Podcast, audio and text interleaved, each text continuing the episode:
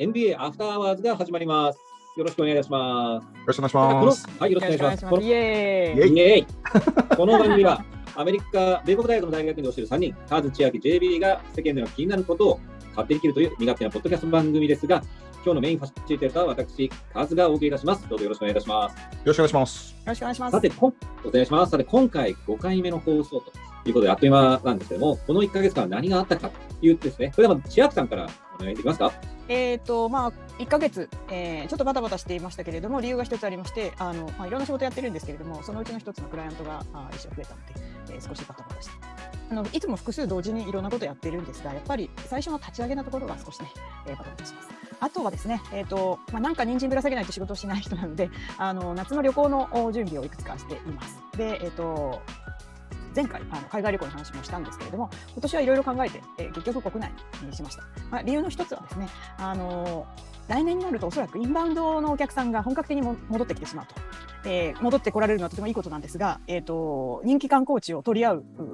客の側の目線でいくとですね今年が、えー、空いている最後の夏だなと思いまして、まあ、それでめったに行かない場所とかですね、えー、いくつか検討中です。うん、はい、なるほどですね。ちょうど僕のねパートナーがシンガポールからあの2年ちょっとぶりに東京に着いたんですけど、はい、着い着いてすぐ無事ねあの、はい、あのカスタム通過して電話かかってきたんで。無事入ったか？みたいな話ですけども、もう、あや、アメイズというふうに言ってるわけですよ。で、どうした？って言ったら、東京の羽田空港の換算ぶりが、シンガポールの2年前だっていうふうに言ってて、いまだにこんなに換算としてるのかと。今もう、もうチャンギ空港はフーリーパックドだと。なるほど。あですよね。ですよね。でも、今彼飛び回ってて、ニューヨークに行っても、ヨーロッパに行っても、どこに行ってもフーリーパックドで、そうですね、東京東京だけが2年前の COVID の中にいるっていう衝撃を受けてました。だからそういう意味でいくと、今、チャスが言う通り、今はまだインバウンドが始まっていないこのタイミング、それ選ぶのがいいんじゃないですかね。そうですね、国内おすすめですよ。ありがとうございます。では、えー、JB ですかね。はい。えっ、と、なんか千秋さん話してくれた感じですけど、なんかあの僕もね、少しずつ外出てきてるんですよね。で、僕もなんかこう、仕事を外でやろうかなって思うんですけど、むっちゃ疲れるんですよね。やっぱ運動が全然なんかしてないから、なんかすごい疲れてるのかなって思うんですけど、ちょっとミーティングをしただけでも、暑いのもありますよ。暑いのもあるのかな、でもなんかすごい疲れやすい。なんで、こうちゃんとね、時間を切ってあのある程度休みながら仕事をしていかないと集中力切れちゃうから、なんかそういうふうな仕事の仕方最近してるかもしれないです。うん、ああ、すごいわかりますわかります。わかる？私はね、うん、私はね、なんかこう、えー、っとこうパソコンでネットつないでずっと仕事していると、こうメッセージとかパンパン入ってくるじゃないですか。うんうんうん、あとこうあメール来てないかなとかってちょくちょく見たりとかして、でそういうのに慣れちゃうと、なんかこう集中する時間ってすごい短くなっちゃうんですね。確かに。で、はっと気がつくと夜に今日何やったっけ？みたいなことになりかねなくて。本当になんかボケボケちゃったみたいな感じになっちゃって。そうするとこれまずいからと思って、うん、でもスマホとかなんていうか、ね、この時代だから切れないじゃないですか、うん、だからちょっとハイブリッド戦略としてあのスマホのタイマーかけて1時間もうメッセージを見ないみたいな。なるほど。それをやったりとかしてます。1時間ぐらいだとなんか自分でもテンション持つかなと思って。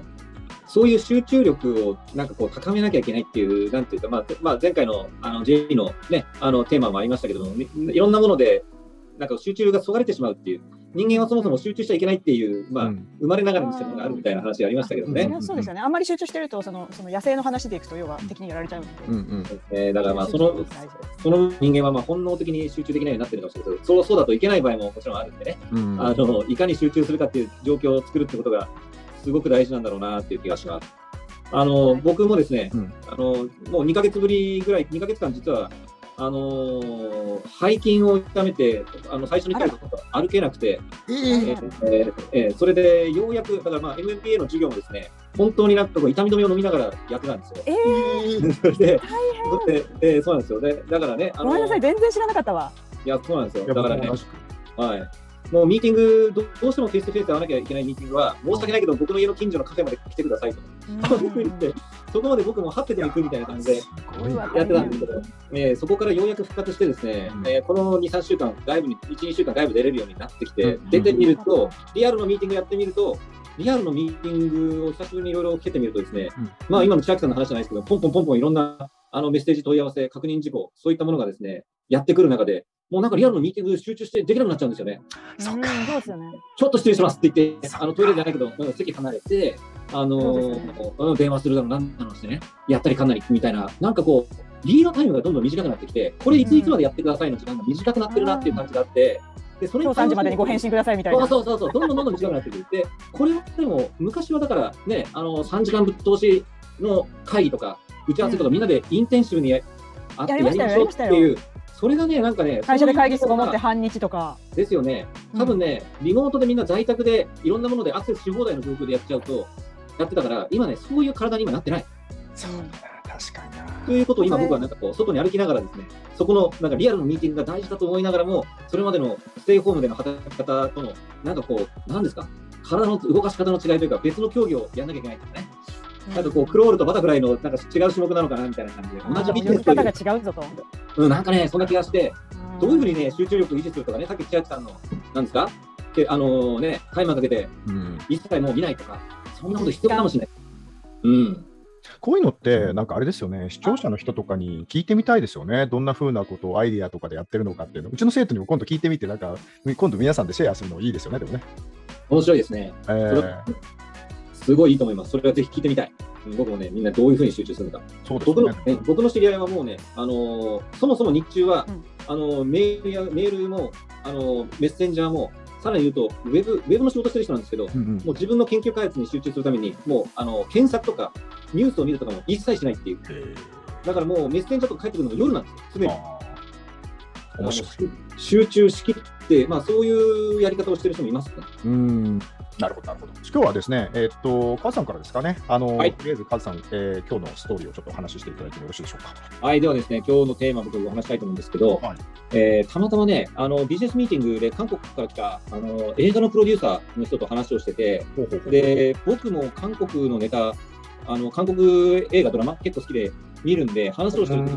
いかに、えー韓国すごいかなという話を、すごく、まあ、あの彼とのディスカッションの中でも見えてきたところがありまして、まあ、韓国エンタメンエンターテインメントの強さ、また、うんまあ、日本のエンターテインメントがじゃあなぜダメなのか、じゃあどうしたらいいのか、こんなところをね、ちょっとまあ、MBA 的な、まあ、エッセンスをちょっと交えながらちょっと話してみたいなとちょっと思ってるんですね。はい。えっと今日のネタですね。はい。はい。えっとですね、今日はえっと特にテーマを決めずにここしばらくいろいろネタを見てたんですが、これは共有したいというものが2つ上がってきたので、えーうんそれをご紹介したいなと思ってます。でまあそれをまるっとまとめて言うと、まあ最近見つけたこれはと思った画期的なサービス2つっていうことおお、いいじゃない。ですか。えー、と地域的には国内が1つ、海外が1つ、あとうん内容的に言うと IT 系が1つ、エネルギー系が1つという感じですね。詳細はあの後ほど。はいありがとう。お楽しみに。お楽しみに。はい、あの、はい。じゃあ僕なんですけデど、は？い、僕ですね、あの、まあ、ちょっと僕は皆さんと比べて少し固めの話なんですけど、やっぱね、労働市場おかしくなってるような気がしてるんですよね。まあ、特にアメリカの市場とかをちょっとあの引き合いに出して、えっと、まあ、いわゆるこうこれからのその働き方、Z 世代の働き方とかね、えー、我々はどんな風にしてこの Z 世代と働いて、一緒に働いていくのかみたいなことについてですね、労働市場の異変と一緒にワンセットにして、あの私の方のけんあの見解を紹介してみたいと思います。えっ、と、じゃあですね、えっ、と、カズさん先頭バッターので、じゃあカズさんから、えー、韓国のエンターテインメントについてよろしくお願いします。はい、わかりました。えー、ちなみに JB と千秋さんは、韓国もの、どれぐらい見てますか？千秋さんどうですか？うーん、えっとですね、私はまあ見ててもおかしくない年齢性別なんですけれども、あんまり実は見てないんですね。なるほど。いいんですね。まあ、そういう人がいてもいいと思うんですよ。理由僕は、うん、僕はですね、あの、音楽のみですね。えー音楽のあの、だまあ BTS とか TWICE とか IZONE とかっていう、まあそういうグループっていうのが、まあやっぱりこう、いろいろと見ているところですね。あとはなんかこう、まあ個人的な親近感として、あの JYP って、あの JY パークっていうのがいるんですよね。あのちょっとゴリラっぽいおじさんがあのプロデュースのツックみたいな人がいるんですけど、あの個人的に同級生なんで、あの親近感なるほど、なるほど。親近感ね。まあ、好きなものの入り口ってそういうもんだったり。そうそうそう大事ですよねわ。かりました。はいあの僕はね、僕はまあ結果的にやっぱりコロナ禍で Netflix とかいろいろ使って見るようになったっていうのが、まあ、昔から別に大ファンだというわけではないんですけれども、まあ、日本のテレビドラマも昔から見てたり、日本の映画を見ていて、まあ、なんかもう客観目線でして、韓国の方が勝ってるっていうのは、まあ、感じゼロ、ねで、それはやっぱりあの実績としてもやっぱり出ちゃってるなと思っていて、例えばそのパラサイトがね、アアカデミー賞、作品賞を取りました、うん。カンヌのグラランプリ取りましたみたいな話があったりとか、まあ、ネットフリックスでは愛の不時着とか、あのもうこれ、もうヨーロッパも含めて世界中でヒットしていますね。で、あと音楽、BTS ですね。もうグラミー賞取るの取らないのみたいなアメリカでもチャートトップになるとかはいいう話もあります。えーイカゲームなんていうのもね、聞いたことがあると思いますけど、はいはいはいはい。流行りましたね。もうなんか、えースキットゲームって言っても、完全に英語でもちょっとバズってた、まあ、そんなのもあって、まあ、あの事実、ファクトとしてはね、今お話ししてると、あのーそういうようなものは事実として、日本映画が到達してない、日本のエンターテインメントが到達しないところに到達しているなっていうふうに感じます。うんうん。で、僕のビジネスパートナーの人が、あのーまあ、ランチをね、した時に言ってたんですけど、何して今回日本来たの？っていうふうに聞いたら、えー、Amazon Japan から仕事を来たと。うん。アマゾンジャパン一社提供の映画、日本人キャストの日本が舞台の映画うん。なんだけども、監督も脚本家もプロデューサーも韓国に発注されてるんです。なるほど。ど。キャストだけ日本人なんです。なるほど。まあ、あのシュあのシューティングのロケーションは日本ですよ。まあ、うん世界はちょっとロケするって言ってましたけど、まあ、そういうのを見て、多分アマゾンもいいの日本で探したんでしょうけど、日本にそういう制作人としていなかったんですよね。そうか。で、そういう話を聞いて、まあ、僕は日本よりも韓国のコンテンツ優れてるなと思ったから、まあ、3割なんと聞いてましたけど、一体何が起きてんだろうっていうのは、すごくその彼からいろんな話を聞いてね、その彼から見て、日本と韓国の違いって何とか、いろいろ、まあ、昼飯はしばし、また別のビジネスのためのランチミーティングだったんですけども、僕、相当エンターテインメントの話で突っ込んで質問してみたところから、なんかこう、そのまま今日の話題にしてしまってますけど、なるほど。うん、まずね、やっぱりね、予算、制作費の予算が違いますね。うん。あのみ見てるとですね、お金のかけ方ってやっぱり僕は1シーンを見ても、例えばまあその会話の1シーンなんか見ても、カメラ、あの制作陣のお金のかけ方とかコストのかけ方とかっていうのは違うなっていうのは明らかに分かったなと思っていて、あの今回、まあ、あんまりこれベラベラしゃべってダメかもしれないですけど、映画だったら制作費10億円ぐらいの予算をもらってるって言ってましたよ。多分、この間のドライブ・マイ・カーの映画だって多分制作費5億もかかってないんじゃないかと思うんですよね。うん。うん。と思います。うんただ10億円の予算で、それでもね、面白い、僕聞いてて面白かったんですけど、アマゾンから仕事っていいじゃないですかと、あるいはネットフリックスからの仕事いいじゃないですかって言ったら、うん。いや、あのトップラインがもう限られてるんで、別になんなんていうんですかね、そこからさらに劇場で公開とかないから、そこの魅力がないんで、安定して確実だけども利益率が高いとは必ずしも言えない。まあ、そんな話はうんうんうんうんまあそうでしょうね、確かにええね、構造的に。そうですね。ただまあ、あの制作費がね、非常に大きいっていうのは見てても分かります。だからそこの制作費の違い。じゃあ、なんで制作費がそんなに違うのかっていうと、見てる市場が違うからなんですよね。例えばテレビドラマでも、だから12話分のテレビドラマを、まああのー10億円で例えば作ったとして、テレビドラマで大体収支トントンぐらいでやっても、そこからネットフリックスに展開するとか、海外展開で売り上げが上げられるから、高い予算をつけても、えー、そろばんが合ってくる。まあ、ということがありますね。そういう意味で、販路が大きく違うってことは、結局予算も違うものが作れるっていうことがあるのかなっていうふうに思いますね。で、あとは、まあ、僕ね、役者が違うかどうかわかりません。まあ、役者はみんなね、うんアメリカ人だろうが、日本人だろうが、外国人、韓国人だろうが、演技をできてる人はみんなできると思うんで、ただ、やっぱり競争は相当激しいみたいなことは言ってました。うん今日僕、この直前まで韓国人のチームと打ち合わせしたんですけど、日本、僕は暮らすのは日本がいいっていうふうに言って、なぜですかって言ったら、韓国競争激しすぎて疲れるっていうふうに言われて、あで。で、ドラマにしても映画にしても面白いものを作るには何が大事かって、やっぱりですね、脚本だなって話にやっぱりーなって、でそので脚本家っていうものの裾野が韓国の方が広い。へえー、す裾野っていうぐらいいるんですか？なんかこう限られたものなのかなと思うんですけど。これはね、うん。日本だとそう思うじゃないですか。うん。三谷幸喜が脚本書いた大河ドラマとか、うんあの大石静香がどうしたとか、そうですね。なんかこう、日本の有名な脚本家ね、なんで工藤官九郎だとかうん、うんうんうん。多分なん数数えるほどって感じですかね。いないでしょ有名な方は。はい。うん。韓国はどれぐらいじゃあ、優秀な脚本家ってどれぐらいいますかって言ったら、あのー何百人といるって言ってまうわ桁が違う。た。うん、で、その人たちがトレーニングをものすごく受けてる。いうんで、今回彼がね、作った、今、あのネットフリックスでも話題になってる社内お見合いっていうドラマを彼作ったらしいんですけど、12話のあの連続ドラマで、1話あたりの脚本の金払った1話あたりの脚本の費用って500万円。ほう。すごい。だから、12話だから6000万円脚本金払った。うん。結構なお金ですよね、6000万はね。あの日本だと払ってなさそでしょ？うんだってうん日本人、日本人の、まあ、脚本家じゃないですけど、えー、と出演者のギャラで一番高いのって、米倉涼子がドクター X っていう、このお,、うんう。お医者さんのドラマ、はい人気ドラマね。そうそうそうそう、あれね、1話あたり400万って言ってうました。んなんと、トップの俳優ですら。すごいですね。韓国は1話あたり500万払ってるっていう話だった。うんだからそこのお金の違いと、そこで、だからそこにいっぱい人が集まってきて、育成しようとするっていうのがあって、だから違う。あの吹き替え版だったり、字幕版見てても、韓国のセリフ、セリフ面白いですよ。うんひ皮肉の効いたことを言ったりとか、キャッチボールだとかね、おもし面白いセリフ回しだとか、うんえーは話の展開だとか、面白いです。そういう目線で見てみると、脚本がいいっていうのは、まずあると思いますね。そういうのもあって、そういうのもあって、アマゾンは韓国人の脚本家連れてきたんだと思いますね、今回。なるほどはいうんで、また BTS なんかもね、自分たちの所属事務所の株を持って、うんそしてそれを上場するから、彼らが歌えば株価も上がり、彼らのキャ、ね、株式でのキャピタルゲインにもなる。うんあれは面白いですよ。うんそうですよね。考え方的にはちょっと考えられない話ですもんね。株持たせるっていうこと自体が。そうですよね。うん日本もね、例えばアミューズには山下達郎とか福山雅治とかサザンオールスターズとか、そうそうたるパフュームとか、うん。そうそうたる人たちでいますけども、じゃあパフューム、だからアミューズが上場して、その株をそのミュージシャンたちが持つかっていうと、そんなのあんまり聞いたことないですよね。聞い。たことない。ホリプロの株持ってますとか、あるいは吉本の芸人が吉本の株持ってますとか、そういうところもちょっと違うよなと。すごいな。でもそれは本当になんかなんか本当にあれですよね、シリコンバレーとかで上場する前に社員に持ち株持たせるのと同じ発想ですよね。あ、おっしゃる通りですよね。うんそうですよね。ステークホルダーにしちゃうっていう、そうそうそうそう。うまい巻き込み方ですよね。そうですね。だから、そういったところが違ってて、だからまあ、日本の役者とかっていうのは、僕、ハリウッドとかで違うなと思うんですけど、えー出演したら終わりなんで、ある意味なんかその映画がクランクアップし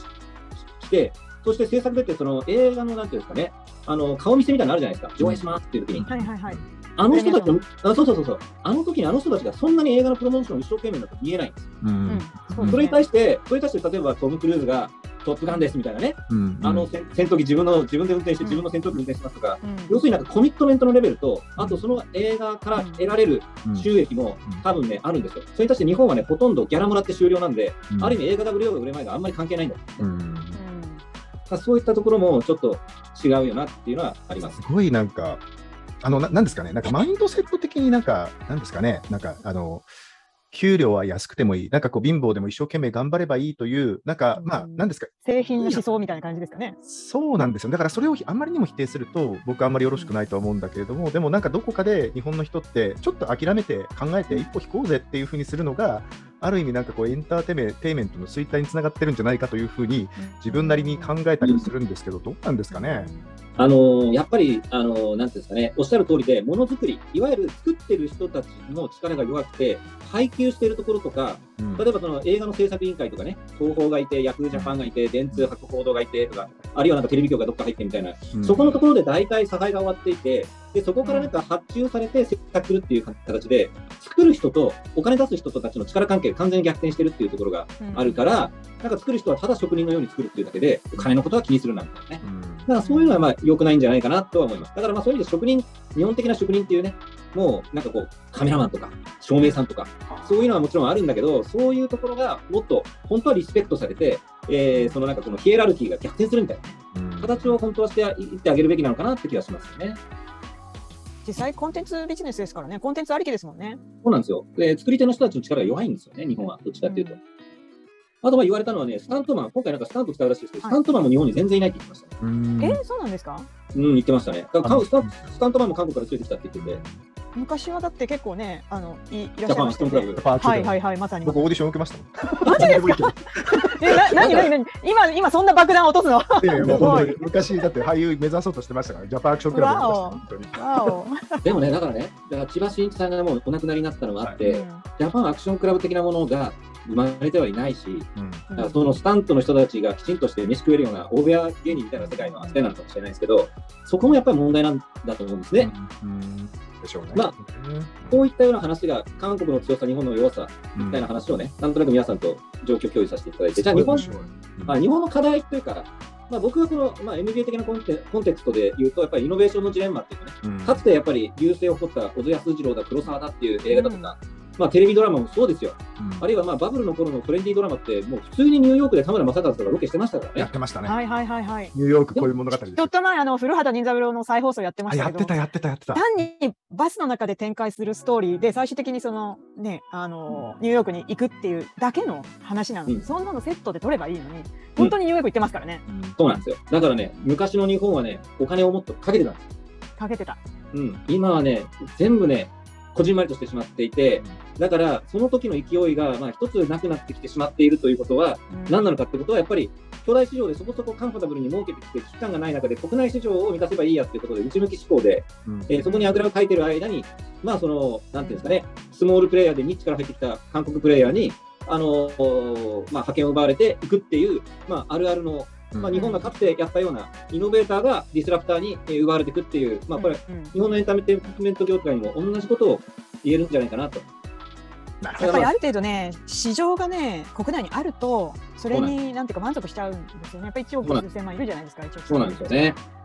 だから、まあ、観客動員数とか、あのあるいは視聴率、テレビ局だったら視聴率、いまだになんかこう上りとか下げてやってるじゃないですか、なんか。うんそそこばっかりやってるといいコンテンツできないし、いかに視聴率稼ぐかで、日本俳優、いつもどこ行っても同じような俳優ばっかり出てくるとかね、これ使っとけばいいだろうみたいになってきて、ああいうお手盛りですよね。だから物、いいものを作ろうというよりは、まあ、この人たち出しときゃ当たるだろうっていううん。話になっちゃってて、それはダメですよねっていうことと、あとは制作者が、制作とか脚本人がやっぱり弱い、さっきみたいな、えー人材を育ててきていないから、いまだにもうなんかこう、10年、20年、ほぼ同じ脚本人に、まあ、もう発注して回ってるっていう状況があるかなというふうに、えー問題とは感じます。な。るほど。むちゃむちゃ面白い。うんむちゃ MBA に絡んでますね、これ。